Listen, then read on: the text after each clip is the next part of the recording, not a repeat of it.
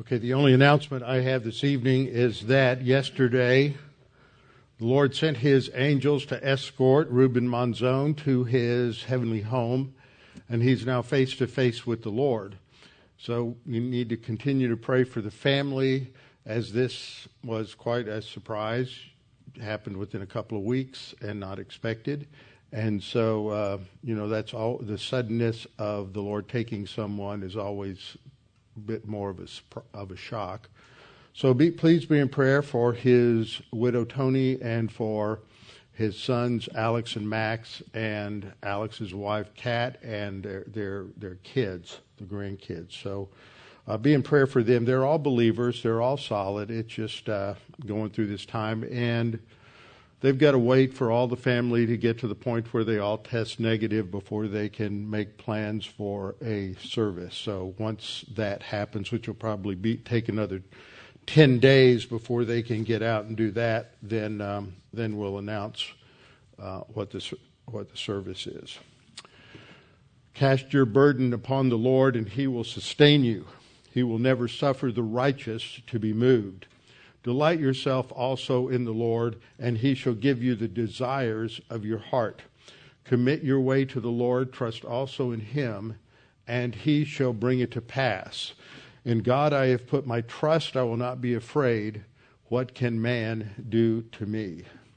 That promise in Psalm 56:11 is something that we ought to all take to heart because we live in a world today that is transforming before our very eyes and the security and the stability that we enjoyed over most of our lives seems to be evaporating before our very eyes with the many decisions that are made by bureaucrats and politicians that have no frame of reference for truth or stability or integrity. So we need to be in prayer for our nations. We need to pray for our leaders, as Scripture says, so that we can live peaceable lives and be about the mission that God has given us without the distractions of, of an oppressive government. So we need to pray for all of those things. So as we prepare ourselves to study the Word this evening, we'll have a few moments of silent prayer, and you can make sure that you're in right relationship with the Lord, and then I will open in prayer. Let's pray.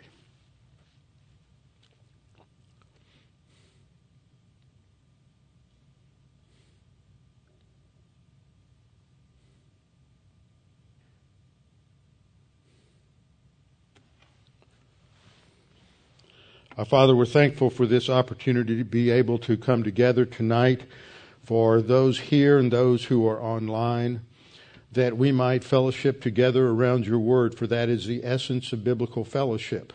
Walking with you, walking by the Spirit, and letting God the Holy Spirit fill us with your word, and being strengthened by the Holy Spirit in the inner man through the teaching of your word. As our Lord prayed, we are sanctified by your word. Now, Father, we pray that as we study tonight, that uh, we might come to a fuller understanding of the role of God the Holy Spirit in the Old Testament and how these things fit together in terms of your plan and purposes. And we pray this in Christ's name. Amen. All right, tonight we are continuing our study of the Holy Spirit in the Old Testament. And tonight we're going to look at the Holy Spirit's ministry to key people in the Old Testament. And we have started this as a topical study, a doctrinal study on the Holy Spirit in the Old Testament, because as we reach this first judge, Othniel, in Judges 3 7 through 11, we're told in Judges 3:10 that the Spirit of God came upon him and he judged Israel. Now, what is important to understand is the prepositions. It's the little words in biblical study that are often the most important words. And that means prepositions, conjunctions, uh, words like that that uh, often people skip over, but trying to define them and understand them accurately is sometimes a bit of a challenge, especially uh, because in prepositions, which we'll be talking about a little bit tonight, uh, they're, they're, they're more fluid. You can look up a preposition in Hebrew or Greek, and they may have five, six, seven meanings. You know, we're going to look at one that is the preposition ba. It's just the letter bait in Hebrew, and it's set as a prefix in front of a word. And it has the idea of in or on or upon or at. So it can have that idea of being in something or on something. They're two significantly different ideas. And so, how do you translate these things? How do you understand them when there are options like that? And sometimes you can figure it out from context. Other times you have to do what we're doing, and that is go through a broad study of what the Scripture teaches about how the Holy Spirit uh, functions within uh, our two believers in the Old Testament. So we began this study last time, and we saw that there are uh, several places in Judges where you have this phrase, the Spirit of the Lord. What is interesting in one study that I've been reading, makes the, the writer makes the observation that in most commentaries, the writers of the commentaries do not identify this as the Holy Spirit. Now, the people that we usually know, and I've mentioned some of our dispensational forefathers like Charles Ryrie and John Walvoord, Lewis Sperry Chafer, Pastor Thieme, many others who were trained through the ministry of Dallas Theological Seminary, uh, would hold to, to this being the Holy Spirit but you get outside of a well trained, theologically trained uh, clergy, things get murky, things get confusing, things get rather nebulous because, frankly, they just haven't been taught enough.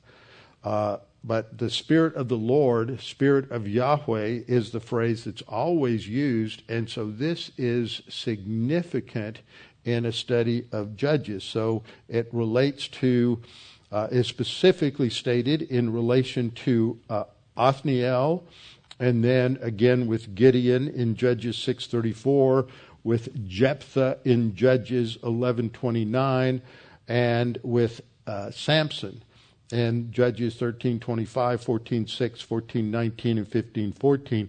But what's interesting is that you have different verbiage with Gideon.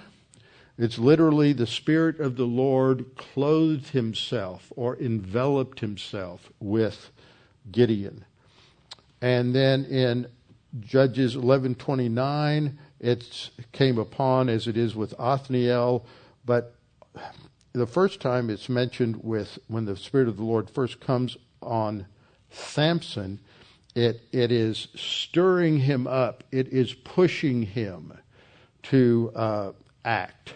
It is a very strong word. And then in 14.6 and 14.19 and 15.14, it all talks about how he came mightily upon, uh, upon Samson.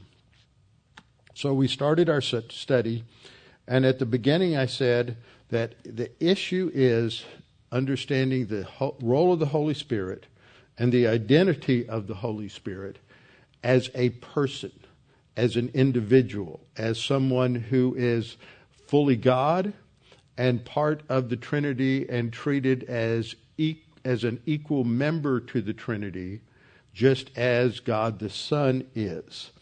And one of the things I pointed out is that when the New Testament opens in Matthew, Mark, Luke, John, there's no explanation of who the Holy Spirit is. It is understood by the writers of the Gospels that the readers of the Gospel will know who the Holy Spirit is, and they get that because they have been, uh, they understand it from the Old Testament. Rabbinic Judaism, which was really formulated, or it began to be formulated in uh, AD 90, 20 years after the temple was destroyed. Uh, the surviving members of the Sanhedrin and the Pharisees met, to, met together at a place called Jamnia in the south of Tel Aviv. And there they put together uh, the, the framework for continuing a Judaism without a temple, without a place to go for atonement, to find forgiveness, and to meet the Lord. And so basically, because they were Pharisees, the foundation of rabbinic Judaism is nothing more than the, than the background of, of the Pharisees.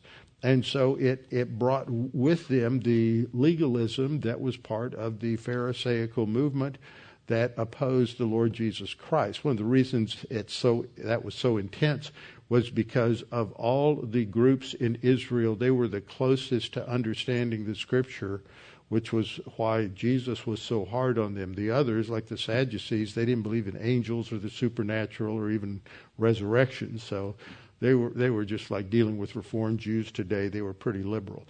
But anyway, so you get this this beginning of the New Testament, and there's an assumption that the readers know who the Holy Spirit is, and the only place they can get that is from the Old Testament. Well, when the when the uh, rabbis got together at, at Yomnia, their whole purpose was to structure and to make sure that when they structured this post-temple Judaism, that they would really get a, do away with anything that might indicate that there was were messianic promises and that anything that smacked of Jesus would somehow need to get reinterpreted. And many things took a thousand years within Judaism before they reinterpreted these, these things.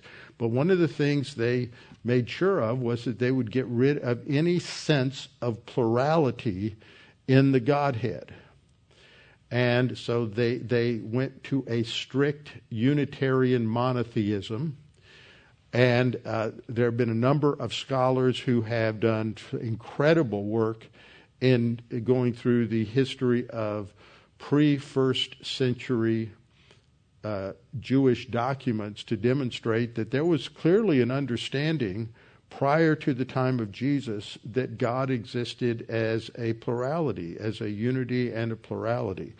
And so, on that basis, the writers of the New Testament, knowing that this has been the historic understanding that there were um, there was more than one member of the Godhead, uh, knew who the Holy Spirit was. So it's it's just assumed in passages like uh, Matthew three, talking about the Holy Spirit coming. Uh, down like a dove when Jesus was baptized. John the Baptist announcement that the one coming after him would baptize uh, by the Spirit uh, Jesus' instructions to baptize in the name of the Father and the Son and the Holy Spirit. 2 Corinthians uh, 13, 14, the grace of the Lord Jesus Christ and the love of God and the fellowship of the Holy Spirit be with you all. It's clearly Trinitarian. 1 Peter 1, 2, God. Uh, the foreknowledge of God the Father, sanctification of the Spirit, and the obedience and sprinkling of the blood of Christ all relate to the uh, Trinity. So, what we've been doing is tracing the ministries of the Holy Spirit through the Old Testament. And I want to go over a few principles uh, that we must keep in mind as we go through this study. First of all, while the Holy Spirit at times had ministries to individuals that are similar to the ministries he has to church age believers, they are not the same. They are different in key areas. It's not the similarities that we should focus on. That's the same principle when we study dispensations. There are a lot of similarities between dispensations, but it's the differences that are important. Uh, there are a lot of similarities between men and women, but as Maurice Chevalier says, it's the difference that matters. So we have to look at those differences. And uh, they, in, in that these ministries in the Old Testament were not for everyone. They were not related to the spiritual life of the individual, and they were not permanent. Three key factors. They're not. Uh, they are not um, for everyone. They were limited. there were probably less than a hundred people in the Old Testament that had any relationship with God the Holy Spirit. They were uh, not related to the spiritual life. They were primarily purposed to give abilities of leadership or skill in some function related to the leadership and the administration of the theocratic kingdom that was established with the Mosaic Law. And they're not permanent. They seem to be permanent with some prophets. For example, with Elisha.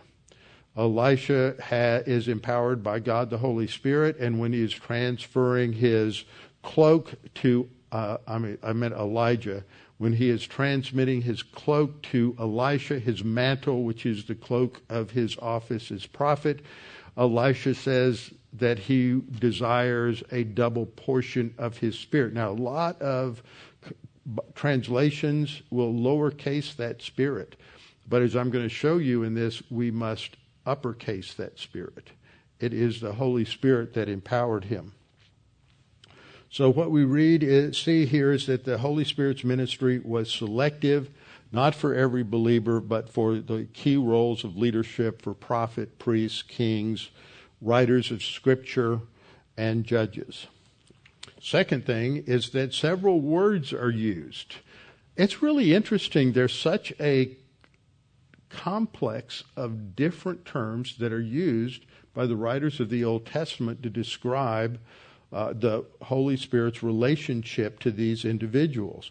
The primary word, the most common, is that the Holy Spirit came upon someone, and that's the Hebrew preposition al, which usually means on or upon someone. And so it's not an internal thing, it's more of an external thing. And then there are terms like filled. There are two or three examples where someone is filled with, uh, with the Spirit, but usually it's qualified.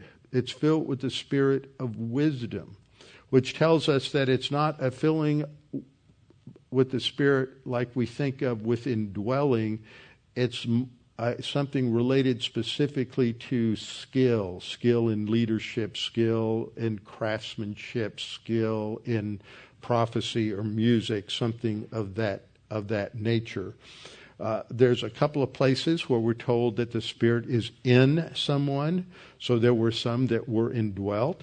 There are some, like Gideon, who's the Holy Spirit clothes himself with Gideon, or it says that there's empowered uh, comes on, um, mightily comes upon Samson.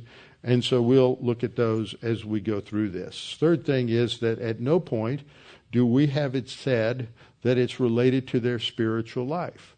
No indication of that whatsoever anywhere in the text that it has anything to do with their spiritual life. Remember, they're in a different dispensation. And I believe that in each dispensation, there are different conditions for, for the believers of that dispensation. And it starts off where God provides virtually nothing uh, for the descendants of Adam between Adam and the flood. We're not told a whole lot about, they don't have a Bible, they don't have the Holy Spirit, they don't have a lot. The most spiritual that we see of anyone is Enoch, and we have this enigmatic statement that Enoch walked with God and was not. What was that walk like? What does it mean he was not? They just walk into a cloud and into another dimension? What, what happened? We don't know. But there's no mention of the Holy Spirit between Adam and the flood. The only indication is the statement in Genesis 6 3 that the uh, spirit of, that he said, My spirit will not, and the King James and some translations translates it, my, my spirit will not strive with men anymore. And you'll read a lot of people who will uh, talk about that. I've read through about three theologies by good theologians, good men, And I've been surprised, and you've been sort of the benefits of this as I've ta- I talked about the baptism by the Spirit, and I gave you quotes from Walvoord and Ryrie and Chafer and Scofield and how they all missed it. Well, they're all theologians. There's not a Greek grammar scholar in the group. They're not looking carefully at the Greek text, which answers their questions. And then you get into the same thing with the filling of the Spirit, and you see, oh, you, you see in so many of these books by these normally very solid, very sound theologians, and they say, oh, we know that there are multiple fillings because of all these passages in Acts. And on Sunday morning, I took you through all those passages in Acts, and they don't use the same verbs or the same prepositions or the same language that Paul uses in Ephesians 5:18. So it's something different.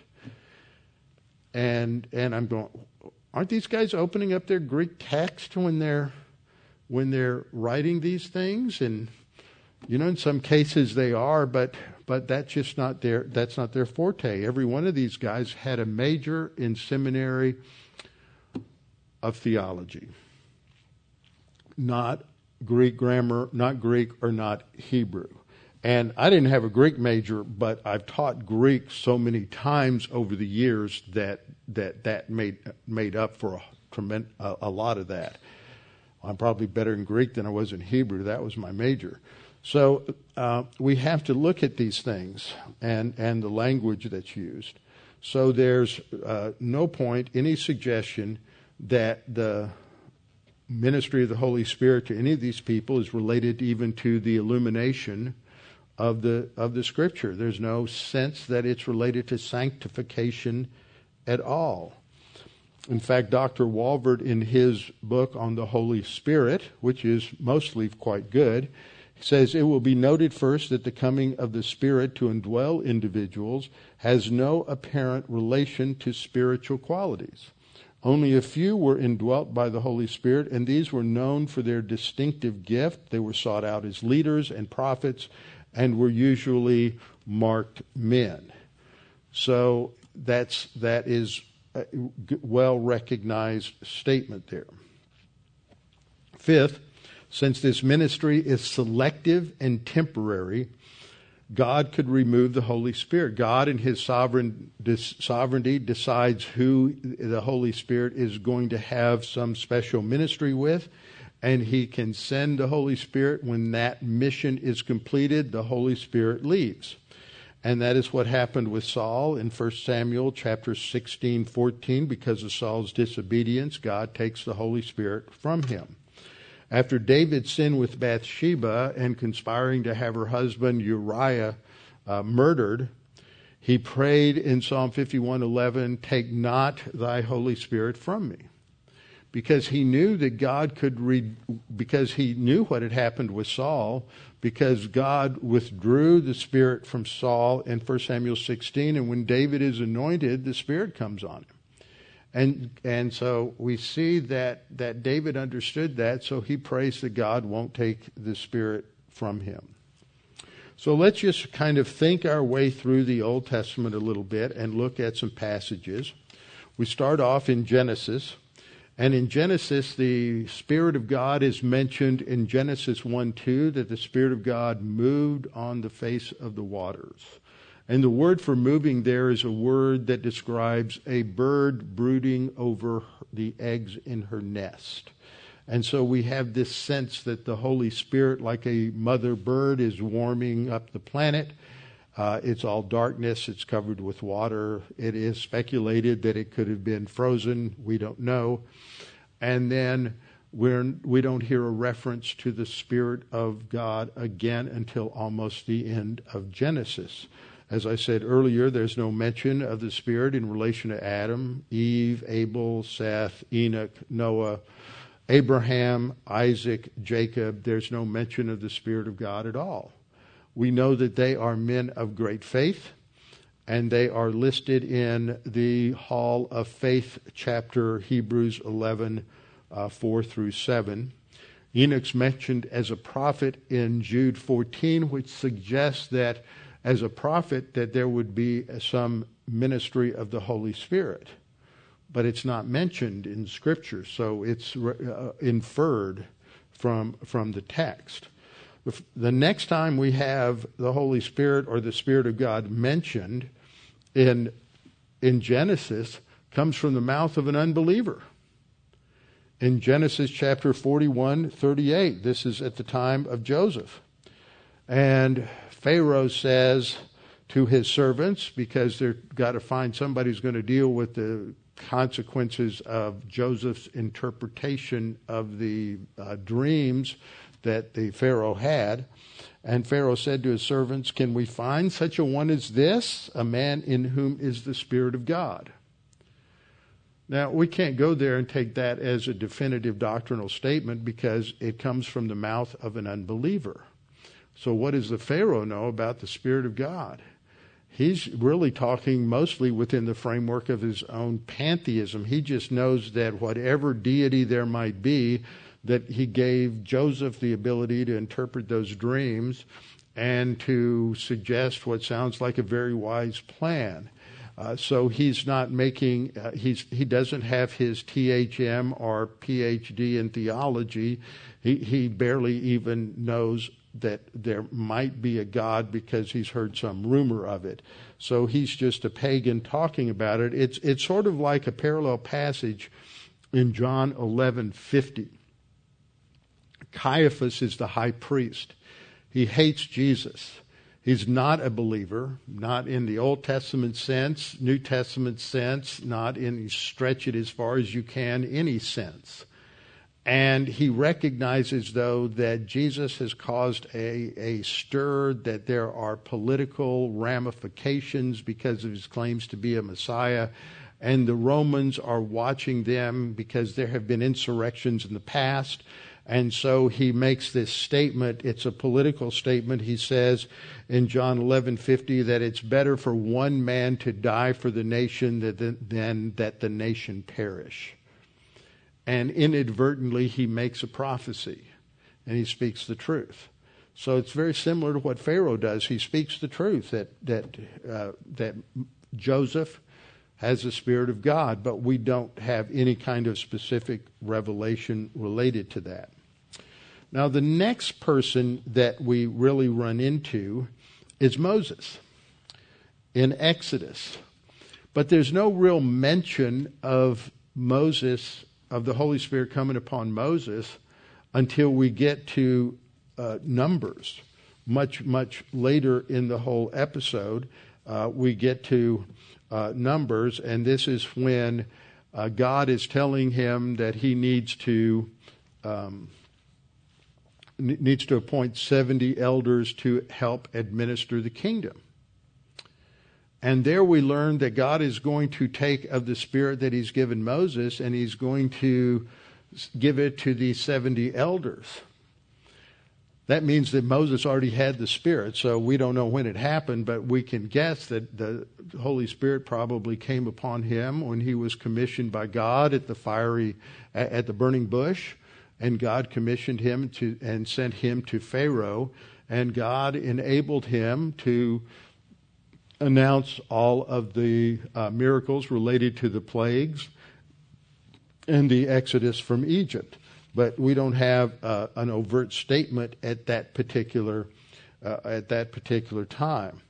Actually, as that you read through the text, the next person that is mentioned is a craftsman named Bezaleel. Bezaleel is going to be the, he's, he's probably the head of a guild of craftsmen, uh, goldsmiths, silversmiths, jewelers, carpenters, uh, those who worked with, uh, with all kinds of metals, the blacksmiths that were, uh, that were necessary.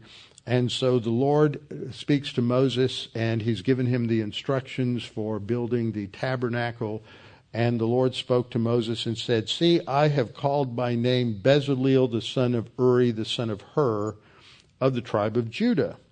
And I have filled him with the Spirit of God.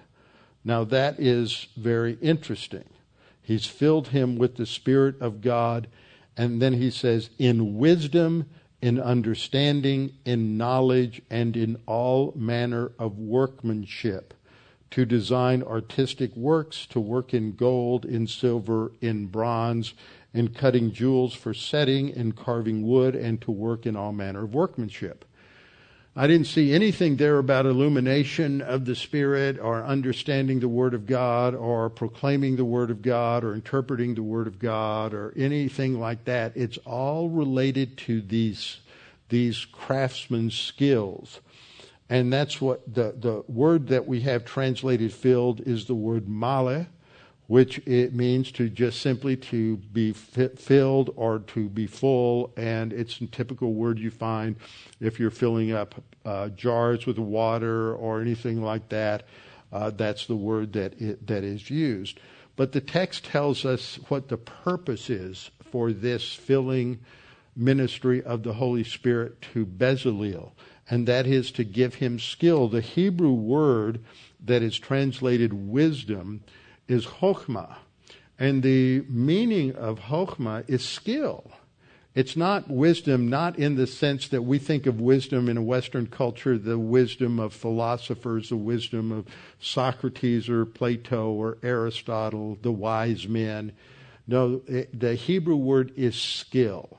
We read Proverbs and we've studied Proverbs and we look at skill, wisdom in Proverbs, it's skill at living the believer that is maturing develops the skills to live well and to honor God. This is what, when we have the problem solving devices, the 10 spiritual skills, the reason I like to emphasize that description is that's what they are, so that when we master them, we become wise. We, uh, wisdom is an application concept to apply the Word of God in our lives in such a way that it creates a work of art spiritually. So that's the role of the Holy Spirit towards Bezalel. It's not to help him grow and mature as a believer, but to give him the insights and the skill that he needs in producing these works of art that are unsurpassed in all of human history. The Spirit of God is enabling these craftsmen, these artists, to to create all of these, the, the embroidery and all of the tapestries and to produce all of the dyes and all of the gold and all of the silver and all of the bronze and all of the wood so that this place where God will dwell is going to be the most beautiful spot on the earth. No, there was no art anywhere like that. So when we go to we go to Egypt, we go to Israel, we go to all these places, and we see this ancient craftsmanship that is quite intricate and quite beautiful. That's nothing compared to what was in the tabernacle or what was in the temple. In fact, the temple was considered one of the wonders of the ancient world, that there was no place anywhere like Solomon's temple. So that's the idea of the Spirit of God to Bezalel the text just tells us the sense in which this filling, or the purpose for which this filling took place. Then also in relationship to the uh, uh, construction of the tabernacle and developing all of the uh, robes for the high priest and these things, that these unidentified tailors, they're gifted men, gifted artisans, Exodus 28 3 God says, So you shall speak to all who are gifted artisans, whom I have filled with the spirit of wisdom, that they may make Aaron's garments, to consecrate him, that he may minister to me as priest. And these are the garments which they shall make a breastplate, an ephod, a robe, a skillfully woven tunic, a turban, and a sash. So they shall make holy garments. See, that's why this is one of those passages, just as an aside. A garment can't be morally pure. Holy doesn't mean morally pure. It doesn't mean righteous. Doesn't mean just. That's how people often define it when they see the essence of God. They'll say, well, holiness is the righteousness and justice of God, but holy doesn't mean that. Holy means something that is set apart to the service of God. It is applied to all of the utensils in the tabernacle and the temple. It's applied to the clothing of the priests and it does and none of those things can be moral immoral or amoral they are just things So that tells us the core meaning of that word has nothing to do with morality, but has to do with being set apart to the service of God. So when we talk about words like sanctification, and that is our spiritual life, its purpose is that we are to be set apart to the service of God. That's, that's Romans 12, 1 and 2. So the clothing was set was made by special artisans who have the skill and wisdom that comes from the Holy Spirit. Nobody made clothes like that in the ancient world except these guys, and the only ones who wore it were the, were the high priest and the priests. Then we come to Numbers 11. Numbers chapter 11. And this is relating the episode where Moses has finally gotten a little tired of trying to do everything himself. And so it's time for him to uh, delegate authority to others. And so God uh, gives him direction as to how to do that. And that's described in Numbers 11 and following. And the Lord said to Moses, Gather to me 70 men of the elders of Israel, whom you know to be the elders of the people. So they had to fit a certain qualification.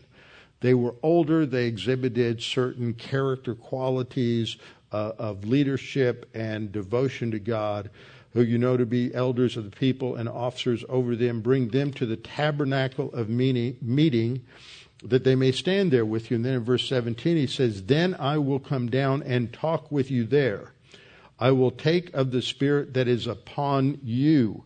That's that Hebrew preposition I have in the middle of the slide, al. And it means upon, over, or above. It is an ex, clearly an external uh, preposition of external relationship. And you'll put the sum upon them, and they shall bear the burden of the people with you, that you may not bear it yourself alone. And then a few few verses later, uh, God does this. He comes down in the cloud and spoke to Moses, took of the Spirit that was upon him, placed the same upon the 70 elders, and it happened when the Spirit rested upon them that they prophesied, although they never did so again. Now, the rest of you are probably sitting there going, What does it mean they prophesied? I mean, we know what Isaiah did when he prophesied. We know what Micah did when he prophesied, but that doesn't sound like the same context. And I, we've gone through this before, and we will get to it some next week because I've got to develop this as well. But you have this concept of prophecy that is that there, on the one hand, it's the role of the of the navi, the prophet, to be a like the um, like, like the attorney general of a nation that is pre- presenting the indictments against those who have violated the law. And the prophet represents God to the, to the nation who has violated God's law. But you also have these other passages where you read about when there is the song of Moses, the victory song after they have gotten out of Egypt. And Miriam prophesied what comes next is the singing of a song. We'll see this when we get to uh, Judges chapter 5, after Deborah and Barak rescue uh, the Israelites and defeat the Canaanites under Sisera from and the king of Hazor. Uh, then they write a hymn and they sing that psalm in Judges chapter 5. And Deborah is introduced to us at the beginning of Judges 4 as a prophetess. And there are other examples of that. There's an example of the sons of Asaph as God or as uh, excuse me as David organizes the choirs in the temple and it says and it lists these musicians and it says and they prophesied with lyre and harp and uh, other musical instruments wow, we never thought prophecy involved music, but that is what we find in a number of passages. So that's what, uh, what I think on these odd situations like this, where all these guys prophesied, they were singing hymns and psalms to God. They were worshiping God. And that's the same thing that we have in uh, uh situations where Saul is numbered among the prophets and he prophesies. Well, that's what they're doing. They're singing hymns and songs. uh, that's the only way that it really can make sense. We'll, we'll get into that as we go forward. But what we know is that Moses wrote Scripture. We not only have this statement that the, he had the Holy Spirit, but that, that and the Holy Spirit had come upon him, but we know that he was a writer of Scripture. And as such, the New Testament tells us that prophecy never came by the will of man, but holy men of God spoke as they were moved by the Holy Spirit. You see, Moses was the greatest prophet of the Old Testament. In uh, Deuteronomy, uh, we are told, uh, Deuteronomy 18, 15 to 22, we are told that there will come a prophet after Moses that's going to be greater than Moses, and that's a prophecy related to the Lord Jesus Christ. And so Moses is the ultimate type of Christ and the greatest prophet of the Old Testament. And Second Peter tells us prophecy never came by the will of man, uh, but by holy men of God who were, that is, set apart men of God, the prophets, as they were moved by the Holy Spirit. So all of the writers of Scripture in the Old Testament were moved by the Holy Spirit. So they had some relationship with the Holy Spirit. 1 Peter 1 10 and 11 Peter also writes of this salvation the prophets have inquired and searched carefully, who prophesied, that is, the Old Testament prophets, who prophesied of the grace that would come to you, searching what or what manner of time the Spirit of Christ who was in them was indicating when he testified beforehand the sufferings of Christ and the glories that followed. So there is clear statements in both the Old Testament and New Testament that some of these individuals had the Holy Spirit indwelling them, but it wasn't for the purpose of sanctification. It's not for the purpose of uh, providing the temple of you know the, uh, that that your body is a temple of the Holy Spirit. He is creating a dwelling place for the Father and the Son.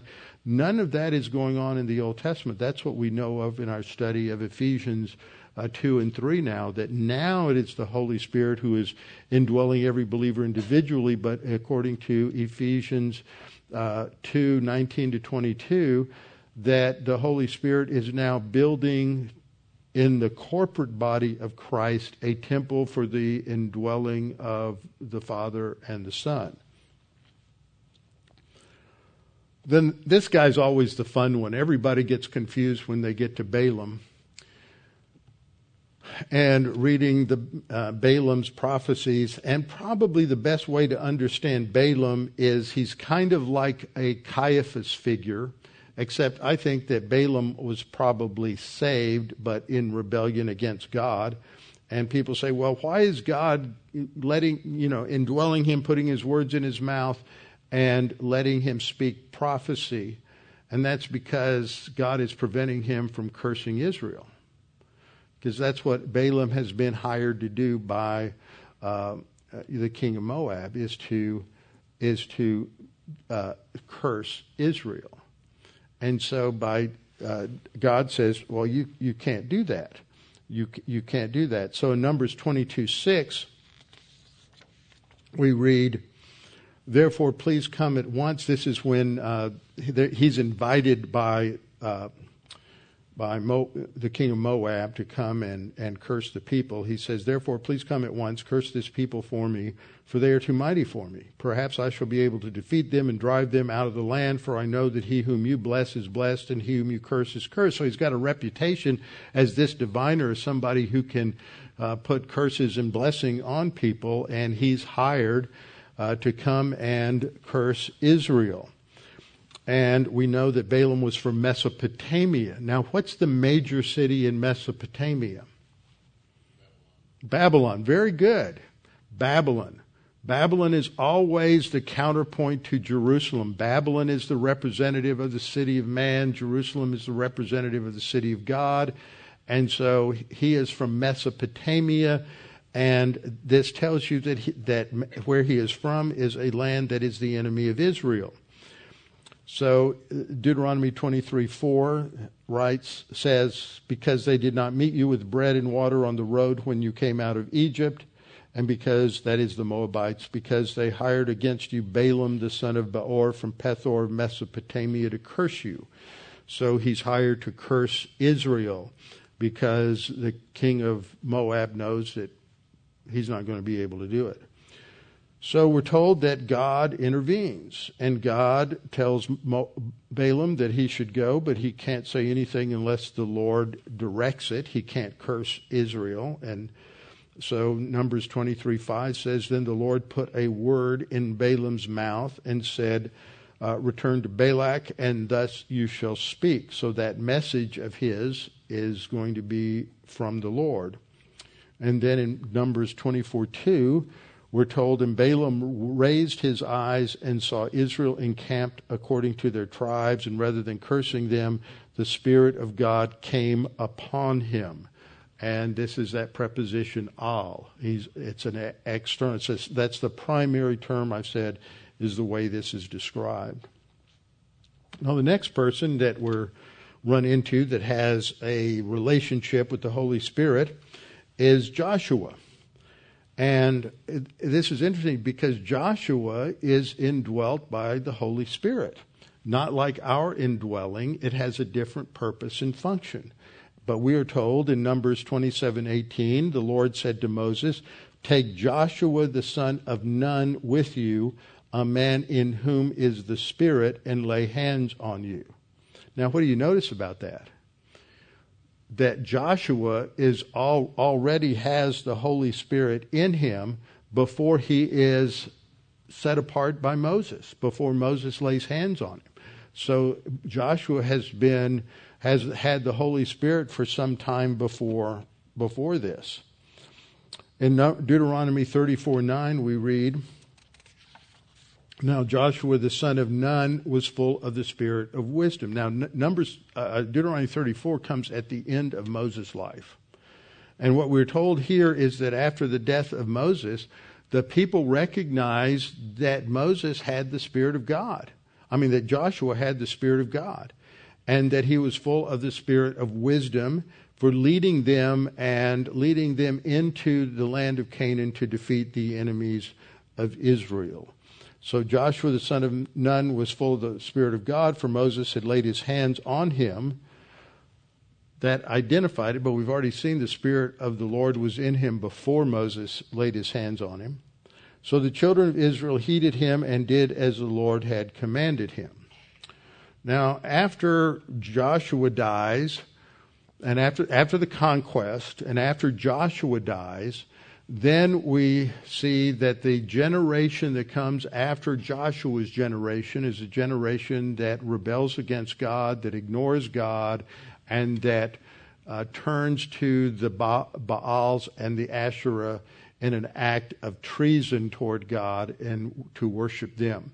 And so this is the context of the first judge, and the people are in rebellion, and God brings uh, Cushan Rishathaim, Cushan of the double evil, from Mesopotamia to uh, into the Middle East in order to overrun everybody and to uh, oppress Israel. And it's in that context that the Spirit of the Lord comes upon uh, comes upon Othniel and he judges Israel, and that is defined as a military defeat of Cushan Rishathaim. So he prevails over Cushan Rishathaim. And this is the first judge. This takes us back to where we started at the beginning that there are basically four judges where there is a clear statement that the Spirit of the Lord comes upon them, or is clothed with them, or comes mightily upon them. But so the first judge is Othniel. There's a mention of the Spirit of the Lord. The second judge is Ehud and there's nothing is said of the Spirit of God. The third judge is Shamgar, and there's nothing said of the Spirit of God. But the fourth judge is Deborah, and nothing is said about the Holy Spirit in relation to Deborah.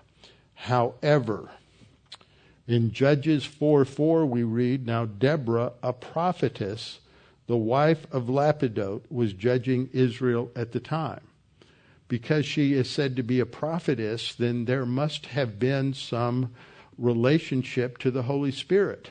But it is not brought out or made an issue of, and she is going to, uh, as a prophetess, she is going to write this victory hymn that we find in Judges chapter 5.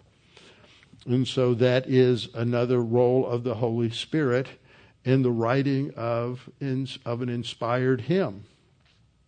The judge that follows her is Gideon. Uh, Gideon is not your greatest warrior. He's not out there. He'd rather hide back in the um, uh, cisterns where they're sifting out the grain then risk being caught up in some sort of military conflict. But the angel of the Lord there's debate about this. I think the angel of the Lord is a little bit sarcastic when he says, "O man of valor," because nothing in Gideon's life indicates that he is a valiant warrior. He's hiding from the Midianites, and the last thing he wants to do is obey God. We see that he uh, he's going to put out the fleece. And he says, Lord, if you really, really, really, really want me to fight the Midianites, then Give me a sign. Well, the angel of the Lord appeared to him, told him to go to battle against the Midianites. And then when Gideon offered up a burnt offering, the angel of the Lord goes poof up in smoke in the burnt offering. Now, what more authentication do you need?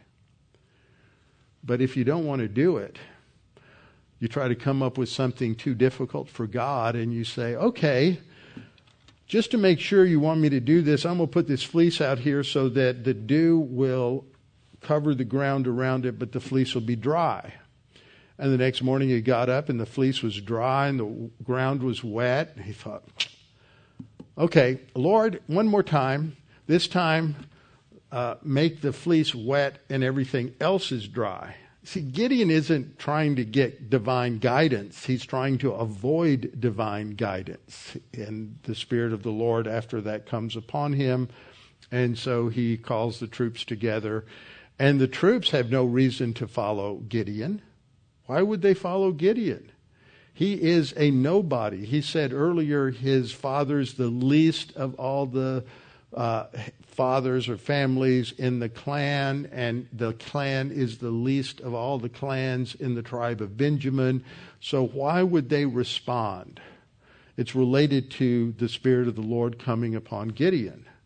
He comes upon Gideon, and as a result of that, when, now when Gideon blows the shofar to call the troops, they are going to respond to him in order to go to battle.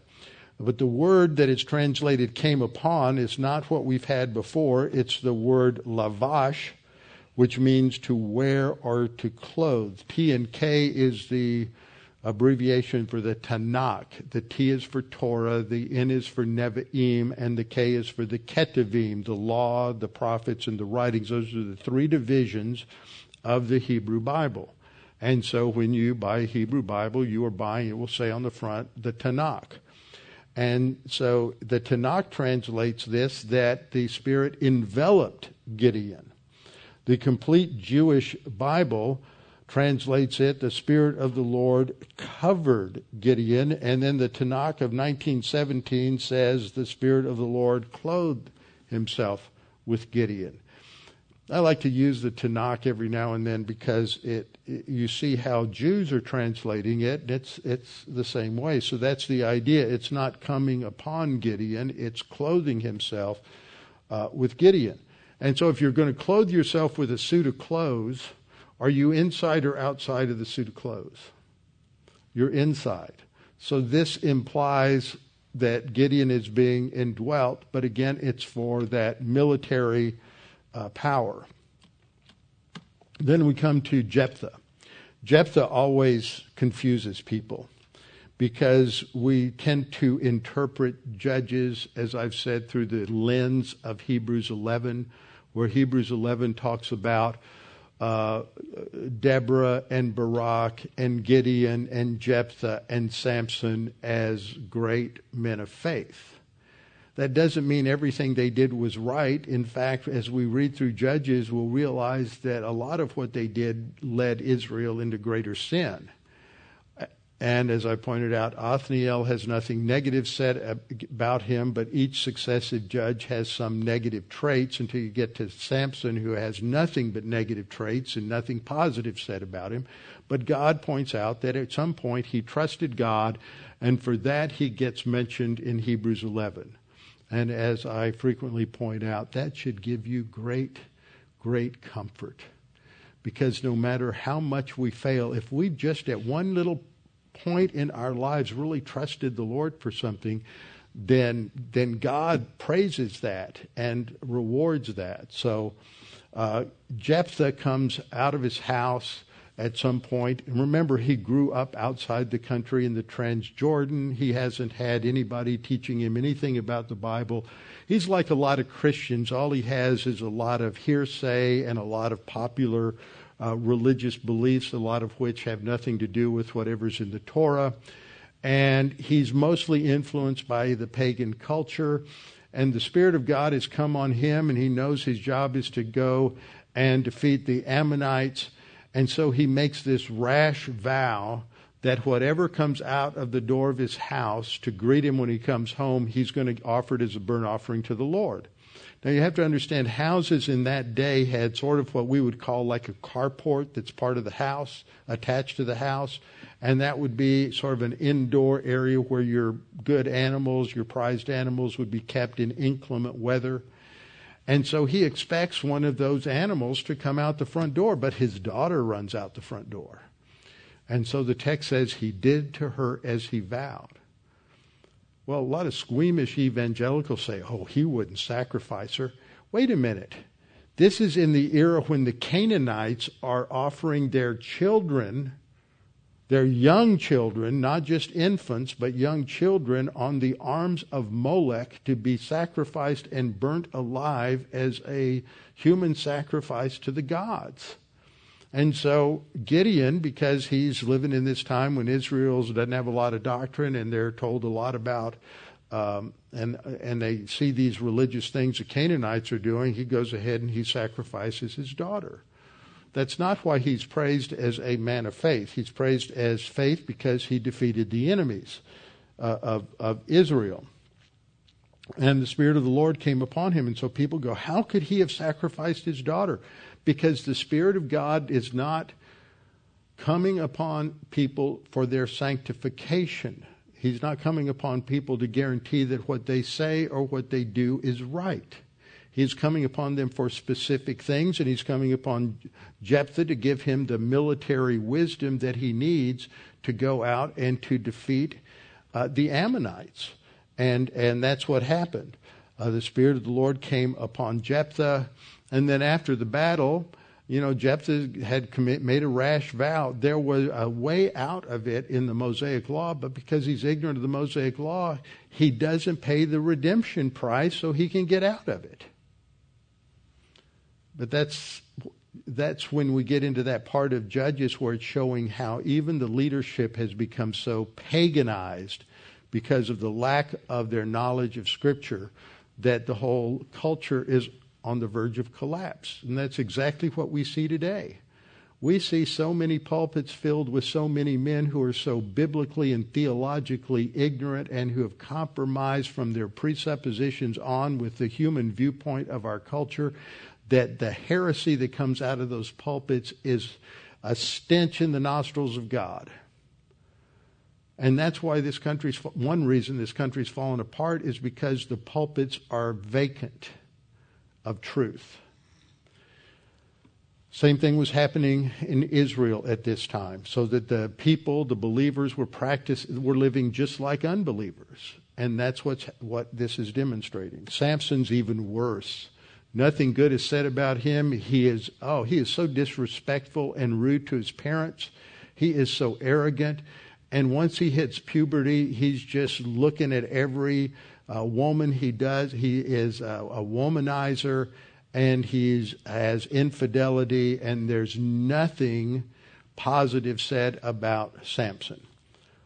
But he does defeat the Philistines. He causes trouble. At this point, Israel is about to just inter- completely intermarry with the Philistines and give it up and and assimilate and become one with the Canaanites.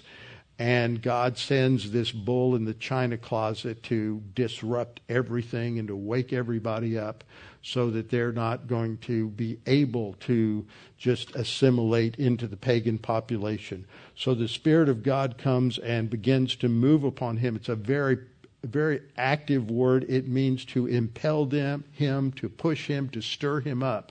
And that's what he's doing is he's stirring up trouble between Israel and the Philistines. Judges 14:6 14:19 and then 15:14 all use the phrase the spirit of the Lord came mightily upon him. First of all, in the first example, as a result, he tore the lion apart as one would have torn apart a young goat, though he had nothing in his hands. With his bare hands, he just rips this lion apart. And he knows he's done wrong, though, because he's touched a dead body and that violated his Nazarite vow. That's why he doesn't tell mommy and daddy what he did. He's a rebellious kid. 1419 Then the Spirit of the Lord came upon him mightily, and he went down to Ashkelon and killed 30 of their men, took their apparel, and gave the changes of clothing to those who had explained the riddle. So his anger was aroused, and he went back to his father's house. So the Spirit of the Lord isn't coming upon him to give, make the fruit of the Spirit the Spirit of the Lord is coming upon him to give him the physical strength to be a rabble rouser and destroy any hopes of harmony between Israel and the Philistines. So this is, and the last verse that's used in Judges is Judges 15:14. When he came to Lehi, the Philistines came shouting against him. Then the Spirit of the Lord came mightily upon him and the ropes that were on his arms became like flax that is burned with fire, and his bonds broke loose with his hands. In all of these places, it's the same verbiage. The Hebrew word salach, which means something rushes upon somebody. It has a variety of nuances, and it's the preposition al again that the Spirit comes upon him. When we get into second, I mean, First Samuel, we have 1 Samuel 10, 6, 10, and 6, and 11, 6, where the Spirit of the Lord comes upon Saul. And he comes upon Saul, and he'll prophesy with the prophets. And that's probably, as I said, singing hymns with them, singing psalms with them. 1 Samuel 10:10, 10, 10, the Spirit of God comes upon him. He prophesied among them. 1 Samuel 11, 6, and the Spirit of God came upon Saul when he heard the news, and his anger was greatly aroused. This will be against the Philistines. So, with that, I'm going to stop here. We'll pick up a couple of more. But this is what's going on with the Spirit of God in the Old Testament. And it's, it's fascinating to read through this. We'll pick up a few more as we go, go along. There's just so much to cover in relationship to this, but we'll, we'll get there and come to a fuller understanding of God the Holy Spirit in the Old Testament. It doesn't fit into a nice little neat package that a lot of evangelicals think the Holy Spirit fits into.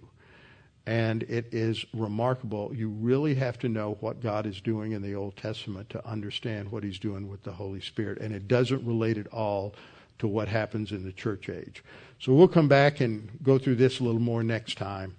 Father, thank you for this opportunity to study your word, to come to understand more about how God the Holy Spirit ministered uh, to Israel in the Old Testament and the many different dimensions of his ministry, but that it is not at all like the ministry that he has today in relation to the church age. Father, help us as we study your word to get a greater grasp and understanding and insight into what is going on in the Old Testament and to see these dispensational distinctions that are so important. And we pray this in Christ's name. Amen.